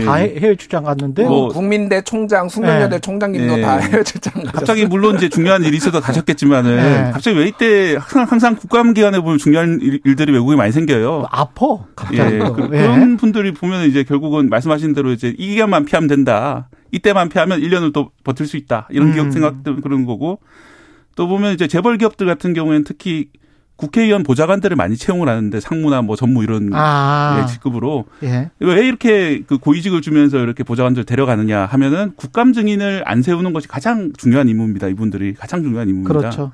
예. 여야, 여야에서 협의하는 과정에서 어떻게 우리 총수님은 좀 빼달라 음. 이런 것들이 가장 중요한 그런 이슈이기 때문에 이게 이제 국회가 연중 계속 이렇게 자, 기능을 하고 국정감사 음. 비슷한 일들 청문회를 계속 벌릴 수 있다면은 좀 이런 관행은 좀 사라지지 않을까. 생각합니다. 사실은 우리가 로비스트 관련된 법은 지금 금지돼 있지 않습니까? 네. 근데 사실상 대관 업무라고 하는 게 로비스트들이잖아요. 그리고 그렇죠. 국회 보좌관들뿐만이 아니고 일부 언론인들도 가지고 네. 사실은 상무 정무 타이틀 하고 뭐 그런 전화하고 사람 만나고 밥 먹으면서 음. 사실 뭐 이렇게 의견 조율하고 그 전에 사전에 또는 사후에 뭔가 거래를 하는 듯한 양상 그 의혹들이 사실 많았습니다. 많죠. 예. 네. 뭐 암암리에 하는 거고 그거를 음. 뭐 저는 무조건 나쁘다고 보지는 않습니다. 음. 그러니까 본인의 의견을 음. 전달하는 거죠. 그렇죠. 근데 그거를 이제 고급 룸사롱에서 해서는 안 되고 싼 3만 원짜리 밥 뭐 이 정도에서 그렇지. 하시면 좋을 것 같아요. 예. 예. 그리고 국민들한테 아까 쇼라고 말씀하셨잖아요, 박대 네. 기자. 근데 쇼가 아니고 진정성 있게 뭔가 보려면 사실은 그때 사전이나 사후에 거래되는 그 내용들을 충분히 국민들을 설득할 수 있는 내용이면 우리가 합리적으로 이렇게 합의를 봤다. 기업이나 또는 정부의 공공기관이나 뭐 정부랑 그러면 그걸 그냥 드러내면 되잖아. 음. 사실은 그게 합리적인 선택이고 서로 간에 합의였다면.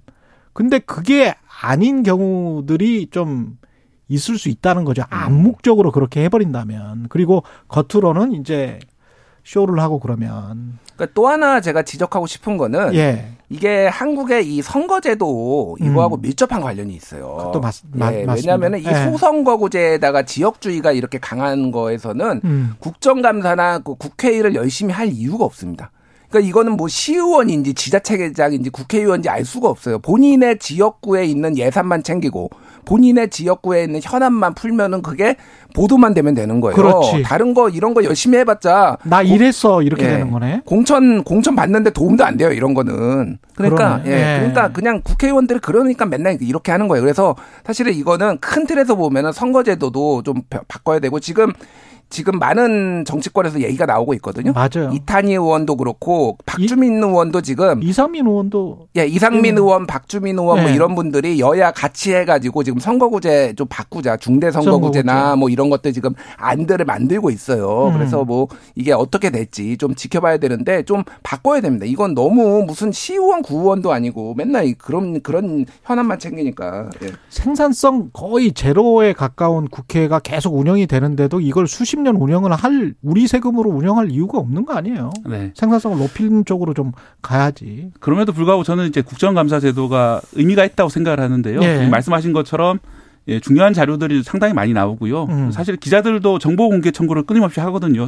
정부에 대해서. 그렇죠. 그런데 정부 대부분은 이제 기각을 해버려요. 이게 음. 뭐 개인정보가 좀 일부 포함이 돼 있다. 뭐 국가 중요 정보다 이런 식으로 다 빼버리는데 그렇습니다. 국회의원들이 요청을 하면 다 또 보여줘요. 음. 예, 그런 식으로 해서 세상에 알려지는 정보들이 상당히 많이 있습니다. 그렇습니다. 예를 들어서 이번에 그 미국과 IRA 대응이 어떻게 했냐, 음. 며칠에 보고를 받았냐 이런 것들도 그 국감 과정에서 또 예, 좋은 게 있었어요. 국감 예. 과정에서 다 나오게 되는 것이거든요. 음. 그런 식으로 볼 때 그러면 이제 정보를 정부에서 비대칭적으로 많이 쥐고 있는데 이것을 시민들에게 공개를 하지 않기 때문에 이런 문제가 벌어지는 거거든요. 예. 이런 기준들도 정보 공개 기준들도 좀 다르게 가져가야 된다 생각을 합니다. 언론이 요청하면은 좀 정보 공개 좀 해주십시오. 왜 국회 국회의원한테만 하고 맞아요. 언론한테 왜 안 해줘? 행정부에 대한 절규였습니다. 예, 뉴스터 김준일 대표, KBS 박대기 기자였습니다. 고맙습니다. 네, 감사합니다. KBS 일라디오 최경영의 최강시사 듣고 계신 지금 시각 8시 45분입니다.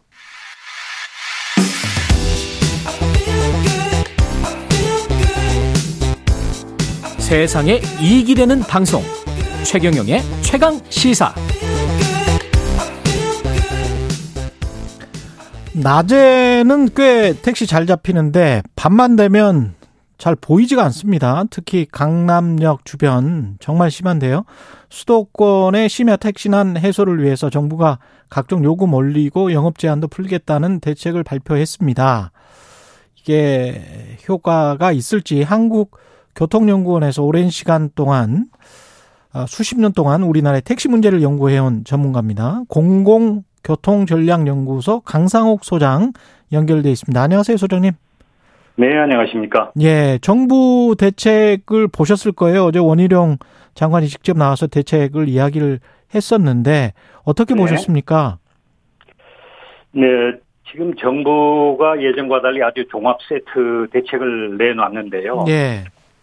어, 결국 이제 핵심은 어, 요금 이용자 입장에서 보면은 뭐 다 요금인데 기본료든 고출료든 요금 인상을 통해서 택배나 배달립으로 어, 빠져나간 기사들을 유턴시키겠다. 음. 이, 이래서 승천을 하겠다는 게 방침이 찍혀 있는데. 요금 인상?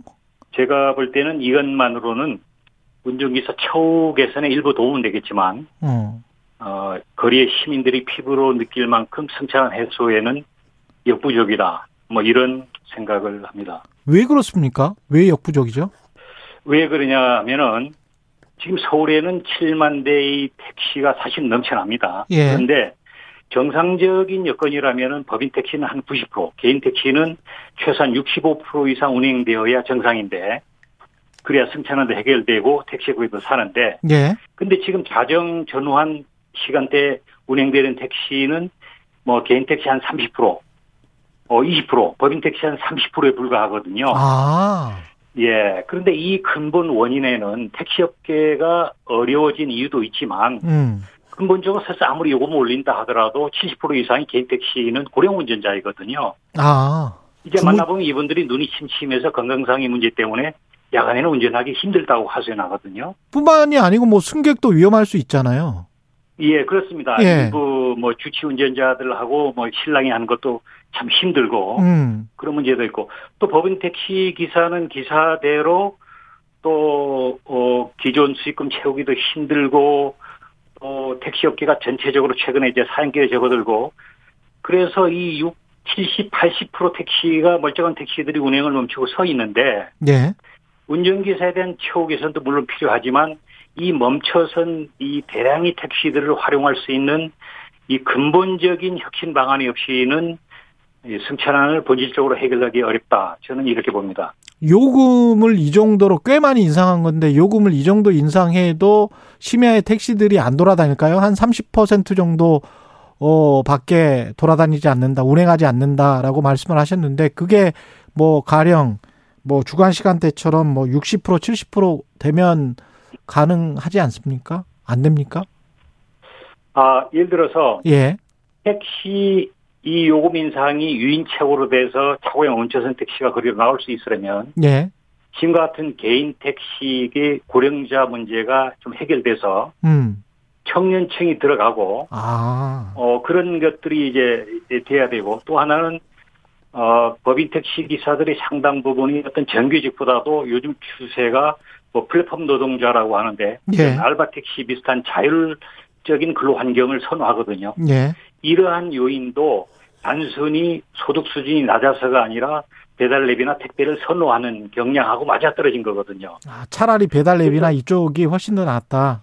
그렇습니다. 근데 예. 이런 종합적인 구조적인 문제를 개선하지 않은 상태에서 음. 단순히 요금 몇 푼 올린다는 게 기사한테는 찔끔 처우개선 되는데 음. 반면에 이용자 입장에서는 상당히 부담이 큰 거죠. 그러네요. 예. 예, 그래서 결국은 이용자 측에서도 불만 또 이게 어, 승차나 해결에도 근본적인 한계가 있다 이렇게 판단되는 겁니다. 이, 이게 시범으로 실시를 하고 나서도 아마 강남역이나 수도권 쪽에 심야 택시난은 해결하지 못할 것이다 이렇게 지금 예상을 하시는 거군요.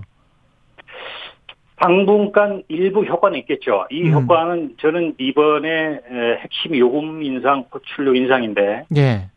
이게 에, 상당히 큰 폭입니다. 국토부의 호출료 현행 3천에서 이제 5천 원. 그렇죠. 여기에 서울시가 이제 기본료를 현행 3,800원에서 4,800원 인상하고 음. 또 별도로 심야 할증료를 현재 20%에서 40%까지 두 배로 올리겠다고 지금 하거든요. 그럼 만 원 되더라고요. 예, 심야는. 그렇습니다. 예. 그러면 이용자 입장에서는 단거리 기본 요금만도 만 원이거든요. 음. 이랬을 때 저는 시장에 두 가지 반응이 나타날 거다. 첫째는 어, 상당히 기본 요금도 거의 만 원 정도 걸리기 때문에 불만이 굉장히 커질 거다. 예.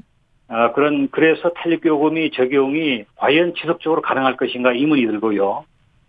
두 번째는 통상 요금 인상됐을 때 수요가 빠졌다가 다시 원상 회복되는데 한 몇 년 전까지만은 한 달이면 수요가 회복되는데 아. 차츰차츰 회복되는 기간이 길어져 있고 예. 이번처럼 대폭 요금 요금에다가 할증료 인상했을 때는 빠져나간 수요가 다시 회복되는데 3개월 이상 걸릴 것으로 봅니다. 음. 그래서 택시에 대한 승객이 상당 부분 이탈될 것이다.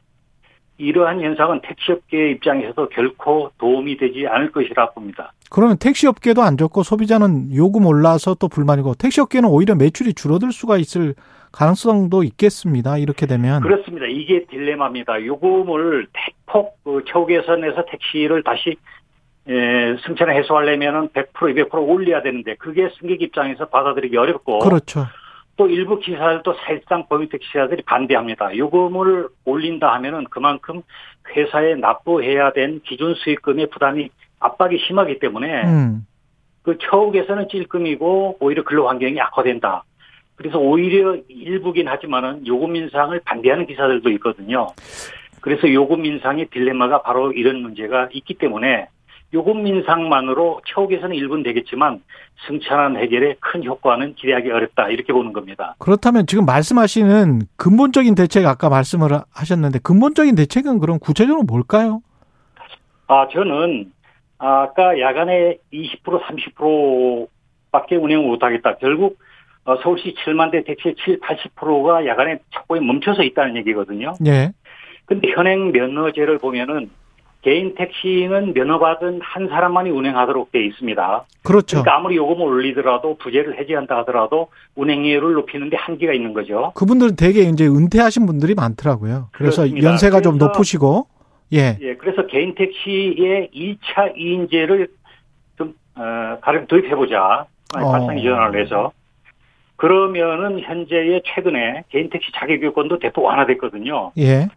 어, 그런 자격을 갖춘 보조기사를 둘수 있도록 허용을 하면은 지금 고령 운전자가 야간이라든가 뭐 건강 문제로 운행 못하는 차의 운행률을 대폭 개선할 수도 있고 정부가 이번 대책에 발표한 이른바 알바 택시, 법인 택시에 대한 알바 택시도 이러한 연후에 도입을 한다면 개인 택시의 상당 부분 예, 효과가 있을 것이다. 이렇게 보여집니다. 그러면 주간에는 소유주인 개인 택시 할아버지 분이 이제 운전을 하시고 야간에는 청년이 들어와서 운전하는 그런 방식이 되는 겁니까? 2분의 1 택시라는 그, 게? 그럴 수도 있겠죠. 또 예. 하나는 또 법인 택시에 대해서도 마찬가지입니다. 음. 지금 야간에 멈춰 서 있는 택시들이 어제 오늘이 얘기가 아니거든요. 택시가 예. 사이길에 접어들면서 어, 구조적인 이 구인난에 시달리고 있는데 이 영국, 홍콩, 이 미국 선진국들은 예를 들면은 택시 임대제를 도입하고 있거든요. 예.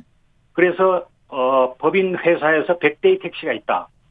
그러면은 그 회사에서 가동할 수 있는 한 30대는 직접 운영하고 나머지는 어, 외부의 자격을 갖춘 어, 개인에게 임대를 하는 거죠. 예. 뭐 이런 것도 하나의 방안이고요. 또 하나는 지금 넘쳐나고 있는 그 멈춰선 택시의 일부를 음. 어, 하나의 저희 개인적인 발상이긴 합니다만은 개인 택시로 전환하는 것도 하나의 방법이 될 수 있다. 아. 지금 법인 택시의 기사들의 열악한 환경에도 불구하고 오랫동안 종사하는 이유 중에 하나는 예. 장기간 사고 없이 하면 이, 이곳에 하면은 개인 택시로 택시를 예전에는 맞아요. 줬거든요. 예.